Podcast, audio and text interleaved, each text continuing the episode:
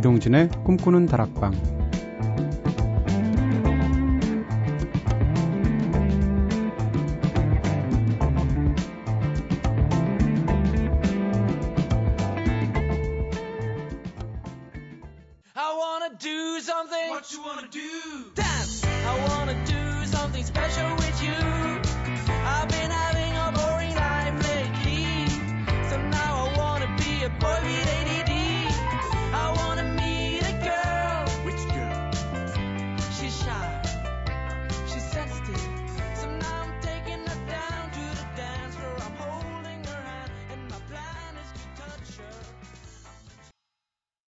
안녕하세요. 이동진입니다. 이동진의 꿈꾸는 다락방 오늘 첫 곡으로 들으신 노래 노르웨이 그룹이죠. 칵 마다파카의 터칭이었습니다. 아유 발음 잘해야지 이거. 잘못하면 진짜 네, 방송 사고 되겠어요. 네. K가 다섯 개, A가 다섯 개 들어가는 무슨 뜻일까요? 네. 자, 어제는 마음이 흔들릴 것 같은 이성의 고백에 대해서 이야기 나누어 봤는데요. 방법이야 무엇이든지 사실 고백에는 용기와 솔직함이 필요하죠. 그렇다면 오늘은 누군가 나에게 너 참 솔직하다라고 이야기했을 때 어떤 생각이 드는지 한번 이야기 나눠볼까요? 먼저 제작진의 한마디부터 들어볼게요. 선우 생각. 영리하게 말하지 못하고 함부로 대놓고 이야기한다는 의미로 받아들여질 것 같아요. 했습니다. 음, 요즘 애로사항이 많으시군요. 은지 생각. 대상에 따라 다를 것 같은데, 같은데요. 그 대상이 타인이 된다면 너무 가식 없이 대한다는 뜻이기 때문에 아무래도 부정적으로 받아들여질 테지만 타인이 아닌 나 자신에게 솔직하다는 이야기라면 내가 지금 열심히 살아가고 있다는 느낌을 받을 것 같습니다. 아, 새 나라의 어린이에요. 창호 생각. 너 왜 그렇게 바보 같니? 라는 의미로 생각하게 됩니다. 아, 그런 의미로 쓰시는군요, 창호 PD는. 네. 저는요, 네, 사실 저도 생각 비슷해요. 이게 억양에 따라 한국말이 참 다른데, 뭐, 다른 나라 말도 마찬가지겠지만, 야, 나 참 솔직하다. 이런 식으로 살짝 꼬면서 얘기하면 기분 굉장히 나쁠 것 같고요. 특히 그 사람이 윗상사고 반말로 이렇게 말을 하면, 어, 넌 어떻게 그걸 그렇게 용감하게 직설적으로 말하냐, 참. 회사 생활 안 할래? 뭐 이런 말로 들릴 수 있을 것 같아요.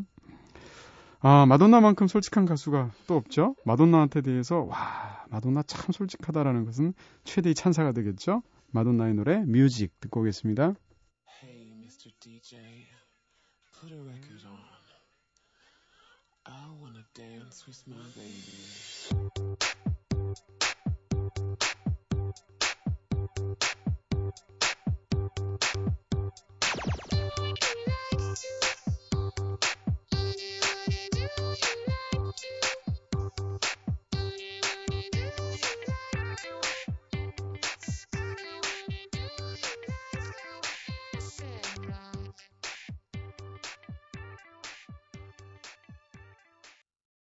마돈나의 노래 뮤직 들으셨습니다. 여러분께서는 지금 이동진의 꿈꾸는 다락방 듣고 계신데요. 꿈다방 앞으로 보내주신 따끈따끈한 사연들 함께 나눠볼게요. 꿈다방 게시판을 통해서 이명화님께서 다시 듣기 하다가 깜짝 놀랐습니다. 제가 거의 10년째 아침 저녁으로 합정역 지나다니고 있거든요. 처음에 축지법과 비행술 간판을 발견했을 때, 어, 저건 뭘까 하고 정말 궁금했었는데, 지난주 목요일 방송 듣고 드디어 그 궁금증이 풀렸네요. 그런데 막상 방송에 들으니까 기분이 이상해요. 진짜 별걸 다 해결해주는 방송이에요. 꿈다방 하셨습니다. 와, 이 두 분 소울메이트 같아요. 이명화님과 이창호 PD님. 네. 아니, 어떻게 이런 게 관심 있을 수가 있죠? 네. 소개팅 해드릴까요? 저희 사소함 주소 아시죠? 네. 꼭 필요하시면 살짝 저한테 해주시면 제가 연결해 드릴게요. 꿈다방 매니 게시판을 통해서 이상희님께서 요즘 드는 생각인데요. 동진님이 여성 게스트 나오시면 웃음소리가 더 커지시는 것 같아요 하셨습니다. 네, 제가 뭐 생물학 기호로 XX가 아니라 XY 쓰고 있거든요. 네, 어쩔 수 없는 자연의 이치죠. 이렇게 꿈다방에 털어놓고 싶은 이야기 있으신 분들 저한테 사연 보내주세요. 휴대전화 메시지 샵 8001번으로 보내주시면 되고요. 단문 50원, 장문 100원의 정보 이용료가 추가됩니다. 무료인 인터넷 미니, 스마트폰 미니 어플, 꿈다방 트위터를 통해서도 참여 가능하시고요. 꿈다방 문화 선물도 있죠. 영화 지상의 별처럼 네, 시사회 초대권을 준비했습니다.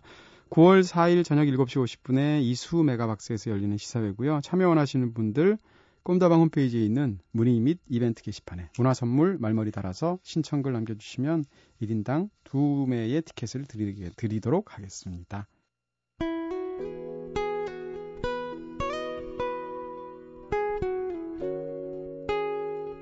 세상을 아름답게, 마음을 풍족하게, 일상에 지친 이들에게 단비가 되어줄 소통의 공간이죠. 감성 놀이터. 네, 지난주부터 새로 선보이고 있는 진짜 품격 있는 자신 있는 새 코너입니다. 감성 놀이터.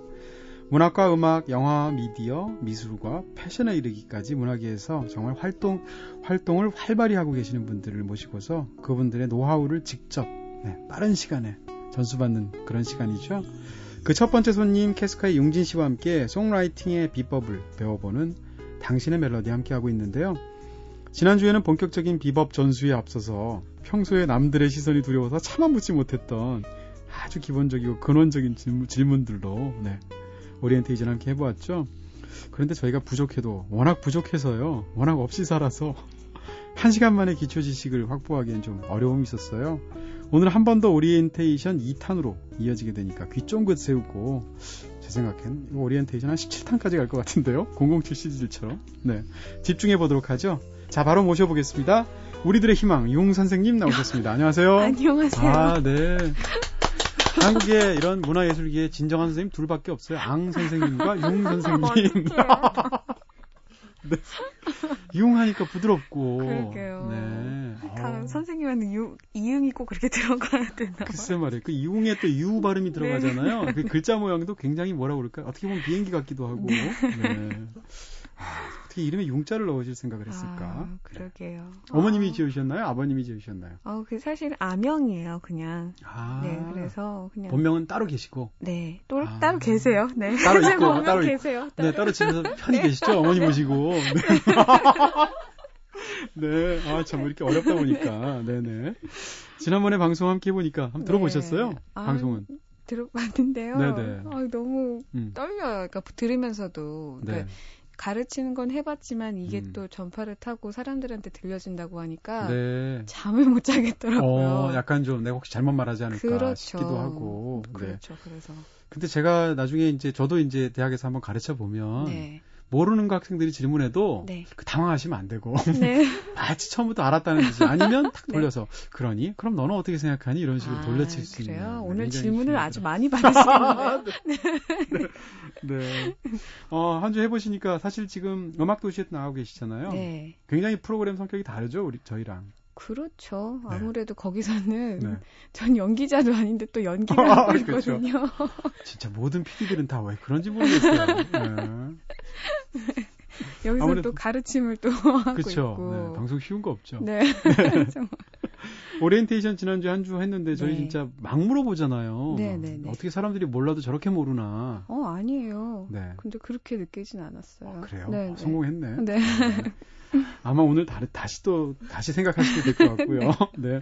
자, 지난 시간 정리부터 간단히 하고 들어가 보겠습니다. 네. 먼저 기본적인 코드의 개념, 그리고 악보를 읽는다는 것의 의미부터 저희가 배웠었잖아요. 네. 한 번 더 짚고 가본다면, 악보를 읽지 못한다라는 말이 무슨 말인가 하면, 악보를 보고도 바로 노래를 하지 못한다는 의미라는 거죠. 그렇죠. 네. 네. 어, 하지만 의외로 꽤나 많은 뮤지션들이 저희 같은 사람들처럼 네. 악보를 보고도 아까 악보를 읽지 못하는 사람들이 꽤 많다라는 네. 사실까지 살펴봤었고요. 그리고 이제 코드 얘기를 했죠. 네. 우리가 흥얼거리는 단편적인 멜로디 위로 음. 코드가 어우러질 때 비로소 음악이 되는 거라고 요약해 음. 주셨는데 네. 그러면 사실 코드가 없이 멜로디만 있는 음악은 가능하잖아요.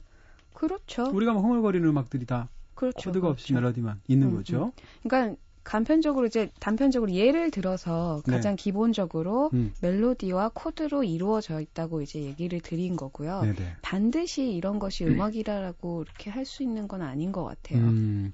그럼 전통적인 의미에서 멜로디가 없이 코드만으로는 음악이 안 되죠. 아주 어... 실험적인 음악이 아니라면. 그렇죠. 그렇겠죠? 아무래도 멜로디가 있죠. 네. 대개는. 네. 그러니까? 멜로디의 음. 화음과 관련이 있는 거죠. 코드라는 그렇죠. 것은. 네. 네. 아, 제대로 배운 것 같아요. 아, 열심히 공부해도 되나? 저보다 네. 더 많이 하시는 것 같아요. 아, 전혀 사실은. 아닙니다. 뭔가를 전혀. 숨기고 계시다가. 전혀 아니에요. 네. 오리엔테이션 한 17편에서 뭔가를 터트리실 것 같아요. 네. 네. 알고 보니, 알고 보니까 제 이름이, 네, 뭐 네. 다른 거였다든지. 네. 네. 네, 그리고 또 지난번에는 학교종 노래랑 Falling Slowly OST 그렇죠. 중에서 네, 시작이 비슷한 네. 코드. 아닌 게 아니라 노래가 완전히 달리 들리더라고요. 네.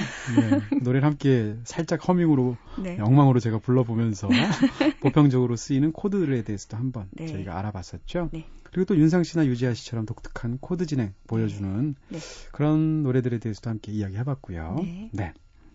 근데 왜 가끔 뮤지션 공연에 가보면 비슷한 코드들로만 작곡된 곡들을 기타 반주에 맞춰서 마치 한 곡처럼 이어서 부르는 분들도 계시죠? 그렇죠. 네. 그 일부러 저는 그러니까 유튜브에서 얼마 전에 그 영상을 이렇게 찾아보게 됐어요. 네네. 이 수업 같은 걸 준비하면서. 근데 오. 우리나라 분들은 아니시고요. 네. 그 Axis of Awesome이라고 해서 팀 이름인지 모르겠는데 네. 저번 시간에 말씀드렸던 그 1, 5, 6도 마이너 4도 이 코드의 패턴 가지고만으로도 그러니까 노래를 다양하게 우리가 알고 있는 모든 팝송 있잖아요. 네네. 굉장히 많은 팝송들을 네. 이어서 메들리로 부르는 그 약간 코미디 팀인 것 같더라고요, 사실. 근데 네. 이렇게 해서 사람들에게 이제 공연 같이 이렇게 많이 하는 영상을 봤는데요. 네네. 이런 걸 오늘은 좀 건반이 없어서 좀 음. 보여드리긴 뭐하겠 지만 네. 다음에 이렇게 건반이 이제 준비되면 네. 저도 이렇게 보여드릴 수 아, 있을 아, 거예요, 살짝. 네. 네네.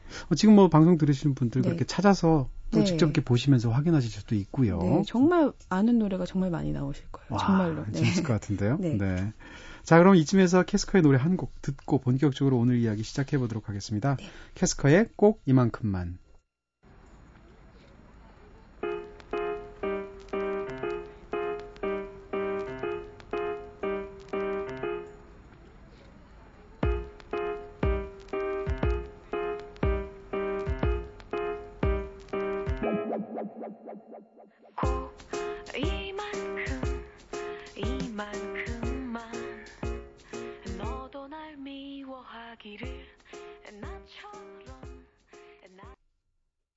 네, 캐스커의 노래 꼭 이만큼만 들으셨습니다. 여러분께서는 지금 이동진의 꿈꾸는 다락방 듣고 계십니다. 오늘 감성 놀이터 코너에서는 캐스커의 융진 씨와 song making에 도전하는 당신의 멜로디 함께하고 있습니다. 어, 캐스커는 음악의 특성상 electronic 사운드 많이 쓰시잖아요. 네. 어떤 방식으로 보통 일반적으로 작업하시나요? 뭐 원래는 제가 음. 없었을 때부터 원래 electronic을 정말 그런 음악을 하는 분이었어요. 혼자서 네. 이제 원맨 밴드였잖아요. 네네. 그래서 정말 지금 생각하시는 미디 작업이라고 생각하면 네. 우선 코드를 찡찡찡 음. 몇 개를 해놓고 그 네. 루프를 돌린 다음에 거기다가 네. 뭔가 드럼을 입히고 네. 베이스를 입히고 음. 그렇게 많이 작업을 했었을 거예요. 혼자서는. 네. 근데 제가 들어오고 나서는 이제 보컬도 있고 송이라는 뭔가 그런 형식이 생기잖아요. 네. 노래가 들어가는 그렇겠죠. 가사가 생기고 그러다 보니까 이제 저희가 5집까지 냈거든요. 네. 어느덧 그냥 뭔가 전자 음악을 뭐 이렇게 실현하는 그런 거보다는 네.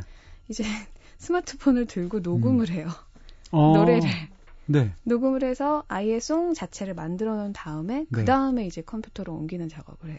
그 아. 자체 노래를 실현하는 실현시키는 그런 작업을 하게 되는 것 같아요. 아, 다른 분들도 그렇게 하시나요? 신기하네요. 네. 모르겠어요. 저희는 이제 처음부터 그렇게 해와서 이게 음. 변화가 보이더라고요. 처음에는 네. 만들어 놓은 데다가 노래만 입혀서 입혀서 이렇게 했는데 네. 이제는 네. 노래를 다 만들어 놓은 다음에 음. 그거를 음. 이제 컴퓨터로 거꾸로 옮기는 작업을 하게 되더라고요. 그렇군요. 네. 사실은 그래서 저희는 네. 일렉트로닉 밴드라고 하기에는 네. 그렇죠. 좀 그냥 가요 라고 네. 할수 있죠. 이제 한국에 있으니까. 그렇군요. 네. 사실 요즘은 이제 일반인 분들도 워낙 이제 이런 데도 한 정보들이 많기 네. 때문에 미디 네. 작업도 많이 알고 계시잖아요. 정말요. 네. 정확히 미디가 뭐예요? 미디가 그... 왜 준말인가요? 미디라는 말 자체가? 말은 네. 저도 미디랑 그렇게 친하지 않아서 어... 잘 모르겠는데 그러니까 컴퓨터의 신호를 가지고 그 소리들도 따로 다 있고 보관된 소리들을 네. 그 신호에 입혀서 뭐든지 소리를 다 실현할 수 있는 그런 거인 것 같아요. 그래서 네. 저도 그거를 이렇게 도구로 많이 쓰진 않는데 네. 요즘에 정말 그 뭐 밴드를 딱히 부르지 않아도 세션을 음. 부르지 않아도 잘만 이용한다면 잘 쓸 수 있는 그런 도구인 것 같아요. 그리고 가장 간단하게 어떻게 보면 음악을 네, 만들 수 있는 방식이기도 그렇죠. 하고요. 근데 정말 음. 간단하지만 결국엔 잘해야 돼요.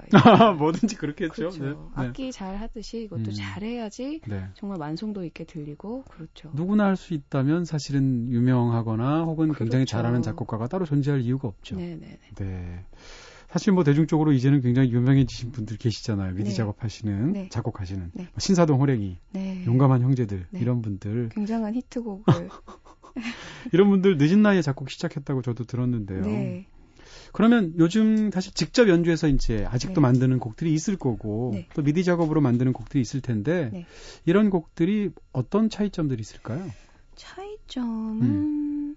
그건 결국에는 이제 미디 작업이라고 하는 거는 이제 컴퓨터로 이제 음악을 만든다는 이야기인데요. 네. 그거는 이제 정말 모든 사람들이 거의 컴퓨터로 음악을 만들기 때문에 네. 그 보관과 좀 수단 그런 차이고요. 음, 음. 좀 노래들 요즘 노래라기보다는 좀 네. 시퀀서로 만들어도 노래의 느낌이 강한 곡들 저희가 지금 얘기하는 것처럼 보컬이 네. 있다 보니까 음. 어느샌가 이제 송의 포맷이 강해진 그런 노래들이 생기고 네. 아닌 곡들은 좀 장르의 차이가 있는 거죠. 아. 일렉트로닉이라고 하면 네. 정말 뭐 코드가 화려하지 않아도 아예 그냥 정말 루프만 돌려서 계속 그 코드로만 갈 수 있는 좀 그런 형식이 있고 네. 그런 거지 딱히 뭐 미디 음악이라고 해서 또 직접 연주해서 만드는 음악과 그렇죠 그렇게 다르지 네. 않아요. 음. 요즘은 음악은 다 미디 음악이에요 사실. 아. 다 컴퓨터 음악이고. 장르에 상관없이. 네. 네. 다, 다 컴퓨터 음악이라고 해도 과언이, 과언이 아닌. 네. 네.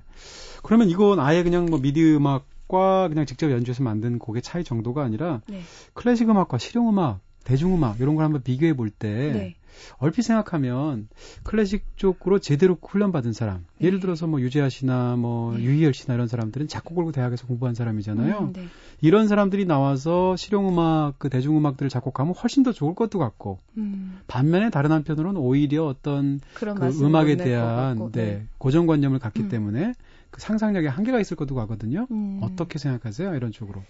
근데 그런 분들은 이미 음. 음악을 굉장히 많이 들으신 분들이라 아, 네. 그런데 같이 그런 거는 없으셨을 거예요. 하긴 그래요. 유희열 씨도 뭐 사실 네. 클래식 그 전공을 하기 직전에 본인이 네. 원래 실용음악을 하고 싶었는데. 대학을 그렇게 전공한 것뿐이죠. 그렇죠. 음. 이미 그런 분들은 저희가 아는 이름을 정말 다 들어보신 분들 분들은 음.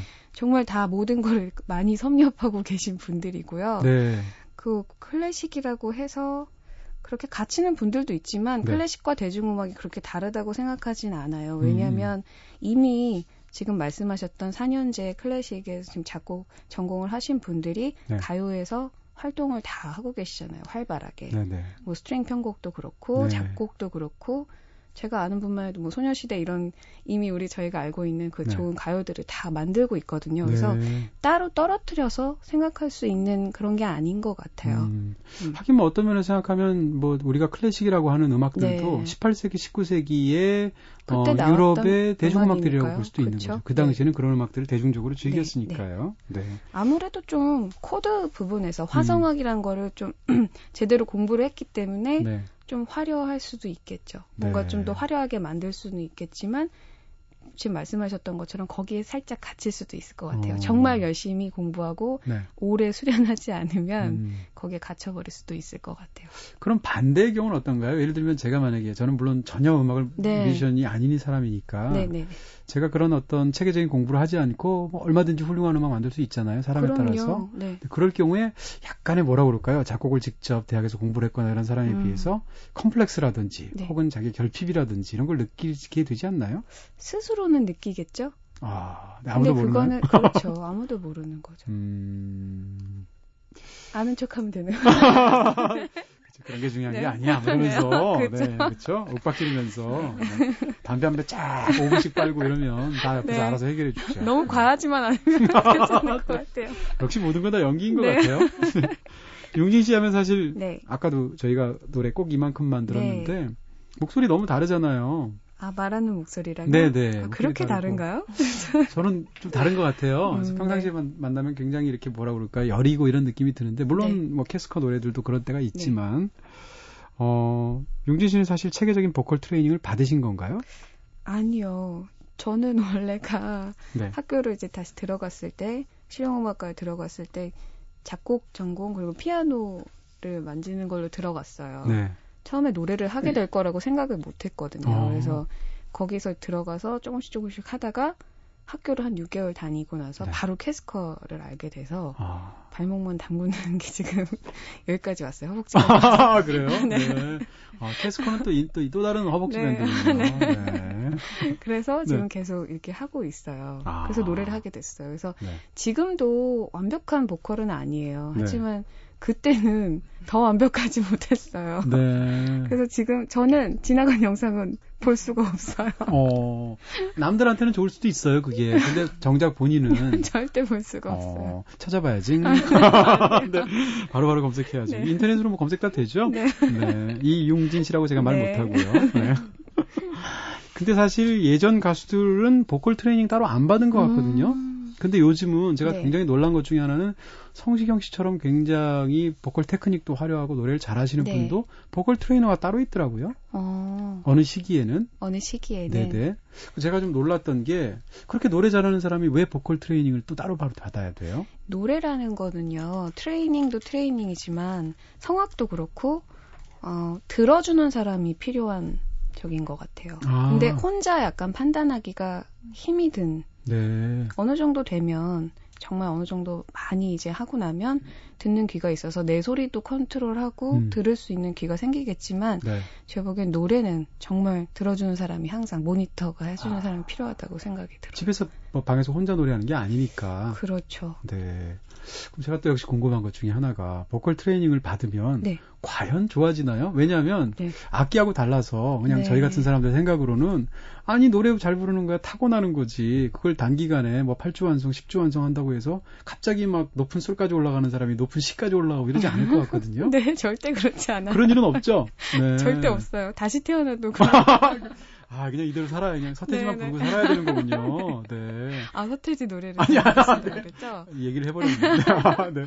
아, 그러니까 제가 다시 여쭤보고 음, 싶은 건, 음. 그러면 보컬 트레이닝을 한다는 것은 네. 주로 어떤 것들을 가르치는 겁니까? 대부분, 그러니까 저, 제가 그런 분들을 가르치거든요. 초보자분들을. 네. 근데 노래하면 소리만을 잘 내는 거라고 자꾸 생각을 하는데, 사실은 숨이 굉장히 중요해요. 호흡. 아, 호흡. 그렇죠. 네. 그래서 숨을 다 들이마시고, 끝까지 다 그 숨을 쓰고, 다시 음. 들이마시고, 이 작업을 말할 때는 저희가 굉장히 편하게 하잖아요. 네. 숨 쉬는 게 안 느껴지잖아요, 잘. 네. 근데 노래할 때는 이게 편하게 되지 않는단 말이죠. 음. 그래서 그것들을 좀 편하게 아. 만들어주는 거를 하는 거죠. 그것만 해도 노래가 달라지나요? 그럼요. 편해져요, 노래할 때.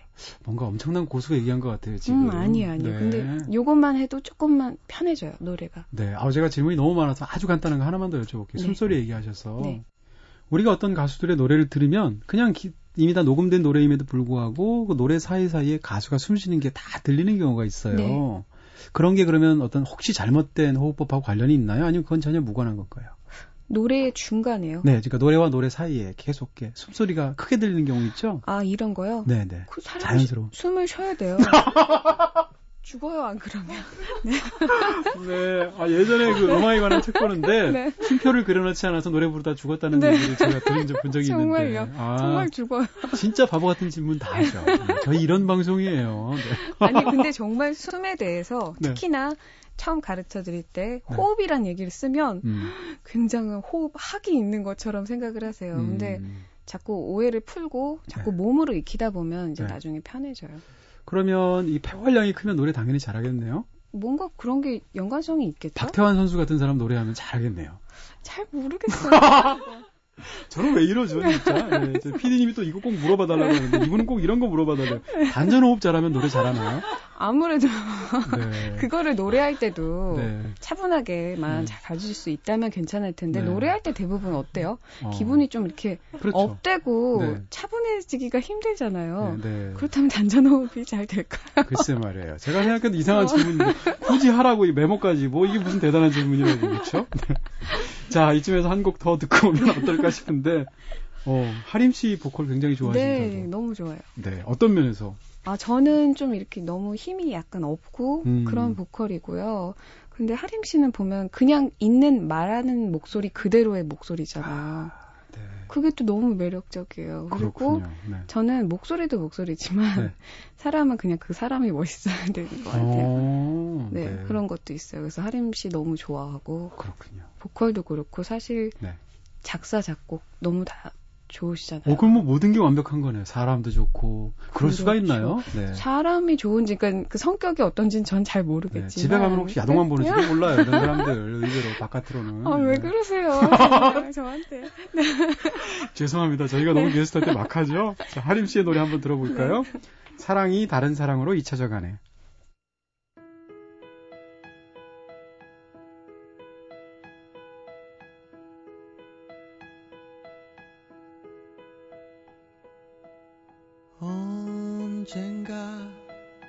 마주칠 거란 생각은 했어 한눈에 그냥 알아보았어 변한 것 같아도 변한 게 없는 너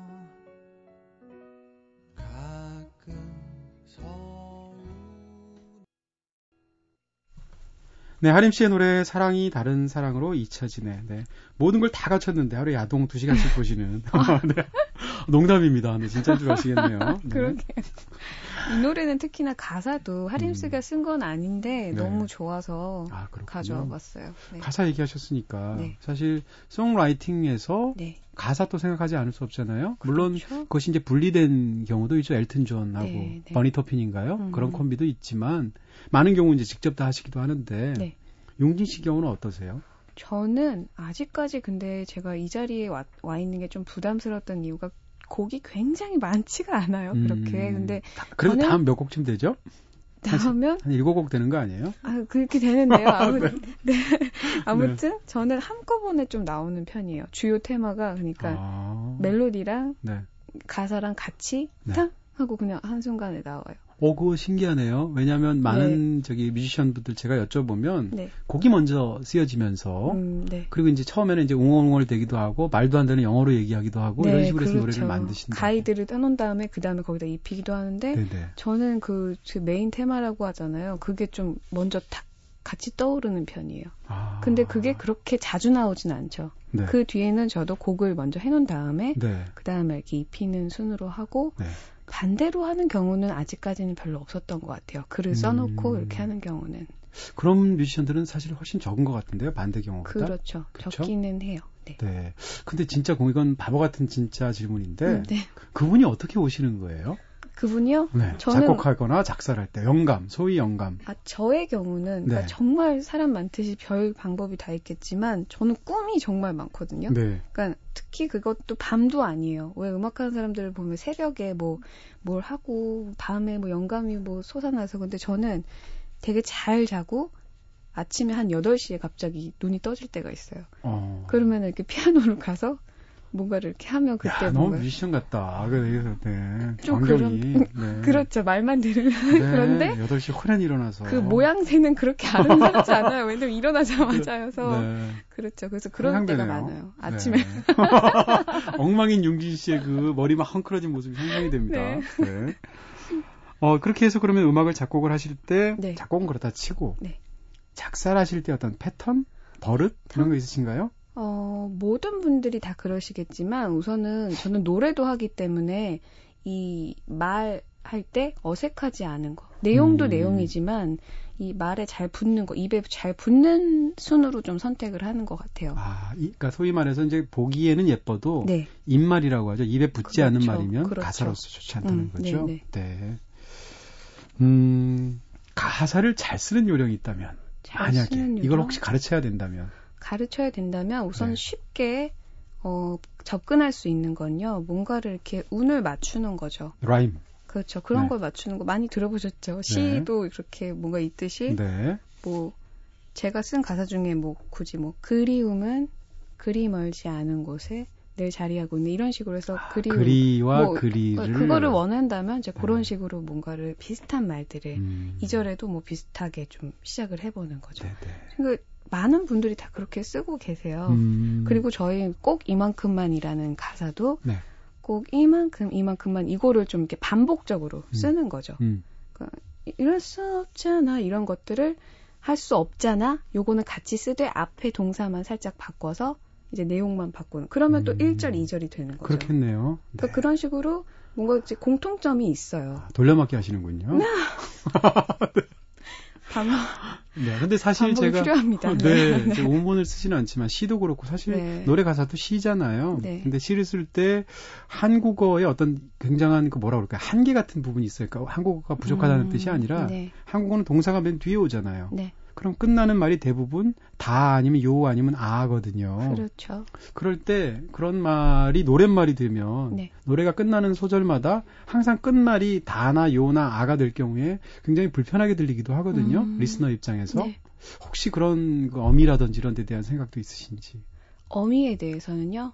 음, 그렇게 말의 종결 방식? 종결 네, 방식은 그 그냥 음악의 분위기에 따라서 하지 딱히 아 그런 데 대해서 특별히 네 그렇지는 않아요 없으시군요. 없어요 그런 건 없어요 네 그럼 만약에 비전문가가 만든 가사를 네. 야 이거 진짜 용진 씨가 불러주면 음. 틀림없이 좋아할 거야 네 어떻게 해야 됩니까 그런 사람들이 쓴 가사를 아 저 여기서 이게 나오는데요 네. 어떤 사회든 네. 인맥이 가장 중요해요. 역시 그렇군요. 네. 네. 예를 들어서 하다못해 진짜 그러니까요. 제가 이제 이렇게라도 안면을 터서 네. 집에서 용신씨를 생각하면서 막 그렇죠. 이렇게 가사 써가지고 한번 네, 봐주세요 하면 바로 버리진 않을 거 아니야. 당연하죠. 왜 버려요 그거를. 네. 그래서 정말... 가서 버리겠죠. 그러게요. 네. 읽어볼 수 있잖아요. 직접 그렇죠. 만나서. 네. 그러면 그거는 음... 실현 가능성이 있, 있는 거죠. 그럼 잘 모르는 사람은 그냥 집에서만 불의 명곡을 써야 되는 건가요? 저번에도 그 얘기를 잠깐 하셨는데 네. 아무래도 음. 좀 확률적으로 낮겠, 낮겠죠. 근데 요즘에는 또 동영상이나 음. 이런 것도 음. 워낙 자유롭게 다 올릴 수 있기 때문에 아, 상대적으로 기회가 CD가 아니더라도 네. 그렇게 네. 뭐 이렇게 뭐 뮤지션을 통하지 않더라도 많이들 하시더라고요. 그렇게 아, 개인적으로. 네. 그러면 사실 요즘 같은 경우에 그 저작권에 관해서 관심이 굉장히 많잖아요. 네. 그래서 어, 퍼포머한테도 가는 저작권이 있고 음. 작곡 작곡자, 작사자도 다 있잖아요. 네. 그랬을 때 최근에 사실 뭐 아이돌 음악들 중에 작사가 굉장히 이상한 거에 대해서 음. 작곡가들이 작사자의 저작권료를 주기 싫어서 자기가 대충 쓴다. 아. 이런 그 일반인들끼리 하는 농담이 있을 정도거든요. 네. 실제로 그런가요? 아니죠. 작사가 얼마나 중요한데요. 네. 네. 아무리 아이돌 음악이라고 해도. 네, 아이돌 음악은 최고예요. 네. 네. 네. 근데 아이돌 음악은 전 너무 난해해요 가사들이. 네. 아 난해하세요? 못 알아듣겠어요. 그러니까 알아 그러니까 글로 봐도 이게 무슨 말일까. 거의 뭐 무슨 그 쉬르 레알리즘 같은 초현실주의적인 가사처럼 저한테 보여요. 저는 왜 이렇게 쏙쏙 와닿죠? 아 여기서 이 세대 참가요 아니면? 갑자기 좌절스러우면서. 네, 네. 아 오늘 하다 보니까 어느덧 네. 벌써 또 이게 오리엔테이션 거 봐요. 제가 17탄까지 간다고 그랬잖아요. 네. 가사 아름다워서 좋은 곡을 지금 저희가 네. 한 곡을 예를 들어드리면 네. 아 이런 게 좋은 가사구나 아실 수 있을 것 같아요. 마지막 곡으로 어떤 곡? 아까 이렇게 반복에 대해서 얘기를 했는데요. 네. 사실 저희 한국 노래 갖고 오고 싶었어요. 근데 방금 들려드린 아까 들려드린 꼭 이만큼만이 음. 그 윤상 씨와 저희 나라에도 그런 콤비가 있거든요. 네네. 윤상 씨와 박창학 씨. 아, 예, 그랬죠. 그렇죠. 맞아요. 굉장히 네, 아름다운 가사와 또 곡을 만들어 주셨는데 그 곡을 네. 갖고 오고 싶었는데 저희 곡이 이미 한번 나와서 박창학 씨한테 저희가 가사를 받아서 쓴 곡이었거든요. 네. 그래서 이 곡도 굉장히 가사가 좋은 곡이었고요. 네. 이번에는 아까 그 반복에 대해서 얘기한 음. 거. 근데 저희 나라 노래는 아니고 네. 여기 나오는 가사는 quiet quiet이라는 그 단어를 조용한 조용한 그 단어를 계속 반복해서 나오는데요. 네. 이제 여름밤을 딱 이렇게 연상시키게 하는 그런 노래이기도 하고 해서 음. 요즘 덥고 좀 네네. 그렇잖아요. 네. 또 새벽, 여름 새벽 하면 그냥 떠올라서 또이 음. 곡을 갖고 와봤습니다. 의미가 아니라 저희가 네. 우리가 듣고 바로 해석이 되지 않는다 하더라도 네. 말의 어감을 즐길 수 있는 그렇죠. 초반에 딱 그게 나옵니다. 네. 그렇게 들어볼 수 있을 것 같네요. 어, 이거 어떻게 읽습니까? 미라 말른버그라고 읽습니까? 네, 그냥 네. 저도 그렇게 오, 네. 스펠링 굉장히 어렵네요. 네. 보기만 하면 좀 그렇죠. 그렇죠. 네. 네. 미라 말른버그의 노래 코르코바도 듣겠습니다. 이 노래 들으면서 네, 용진 씨 보내드리고요. 다음 네. 주에 또 뵙겠습니다. 안녕히 계세요. 고맙습니다.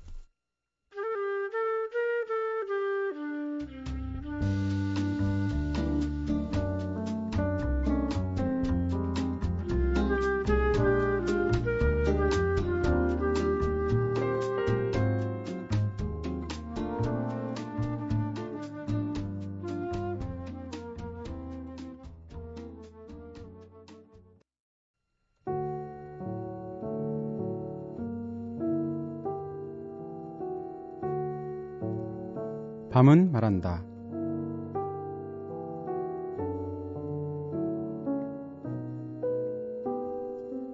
오늘 밤은 말한다에서 읽어드릴 책은 미국의 과학 저널리스트죠. 스티븐 부디안스키가 지은 고양이에 대하여입니다. 고양이가 인류와 함께 살게 된 과정의 역사에서부터 시작해서 고양이의 구체적인 행동 양태에 대한 생물학적이고 동물 심리학적인 해설에 이르기까지 고향에 대한 흥미로운 이야기들이 잔뜩 담겨 있는 책이죠. 오늘은 그 중에서 마지막 부분인 고양이의 운명이라는 챕터를 읽어드릴게요.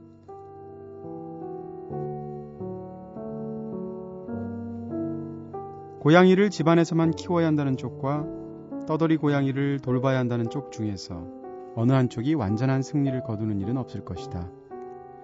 인간에게 잡히지 않고 독립적으로 살아가는 떠돌이 고양이는 앞으로도 여전히 많을 것이고 중성화 수술을 시킨 후 놓아주어서 보호한다는 정책이 장기적으로 보면 눈치 빠르고 버릇없는 고양이 부류를 만드는 선택적인 힘으로 작용하게 될지도 모른다. 왜냐하면 그런 고양이들만 대를 이어서 번식할 테니 말이다. 헛간이나 벌판에 사는 설치류를 잡아먹도록 하려고 기르는 농장 고양이들도 엄연히 존재한다는 점. 또한 모든 애완 고양이를 집안에 가두어 놓고 키우기란 현실적으로 불가능하다는 점을 고려하면 결국 떠돌이 고양이는 생겨날 수밖에 없다. 1977년 조사에 따르면 미국에서 고양이를 집안에만 두고 키우는 사람은 전체의 35% 정도에 지나지 않았다. 역사상 애완 고양이 세계와 떠돌이 고양이 세계는 늘 서로 교류해 왔다. 그리고 두 세계 사이에는 또다시 여러 가지 세계가 존재한다. 오늘날 애완 고양이의 3분의 1 정도는 떠돌이 고양이 출신이다.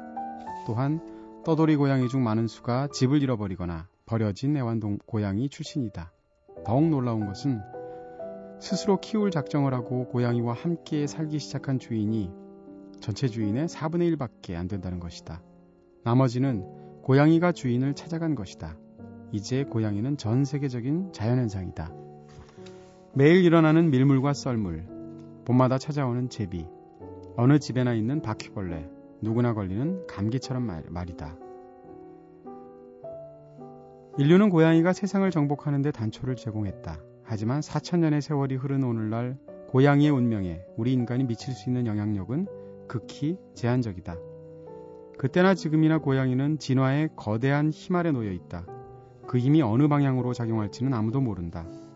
유전자 혼합을 통해서 들고양이를 멸종으로 몰고 갈 수도 있고, 포식자와 먹잇감 사이에 생태계 균형을 맞출 수도 있으며, 인간이 떠돌이 고양이의 고달픈 삶, 혹은 고양이가 먹어치우는 새나 설치류의 고통에 대해서 동정하도록 만들 수도 있다.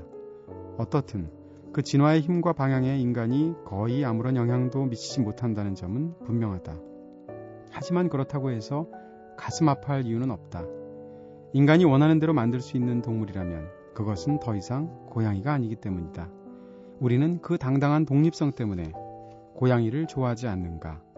고양이는 야생동물의 아름다움과 매력을 지니고 있지 않은가? 고양이는, 고양이는 특별히 노력하지 않고도 우리를 자기 세계로 끌어당긴다.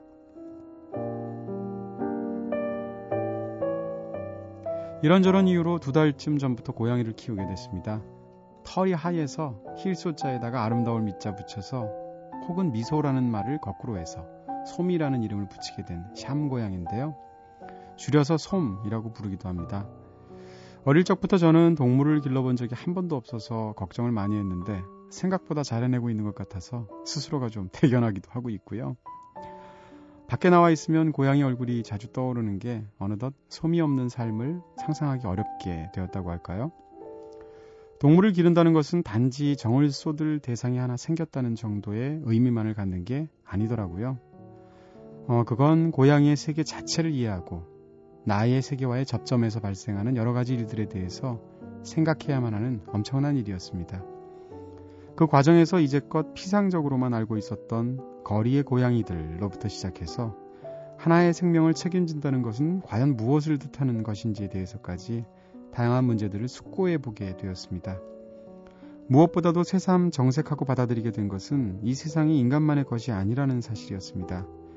몇 해 전 인도의 도시들을 여행하다가 그곳에서 신성시대는 소뿐만 아니라 개, 말, 닭에서부터 원숭이와 코끼리와 공자까지 정말 많은 동물들이 인도인들의 주거지 근처에서 야생의 상태로 공존하면서 살아가는 모습을 보면서 굉장히 인상적이었던 기억이 납니다.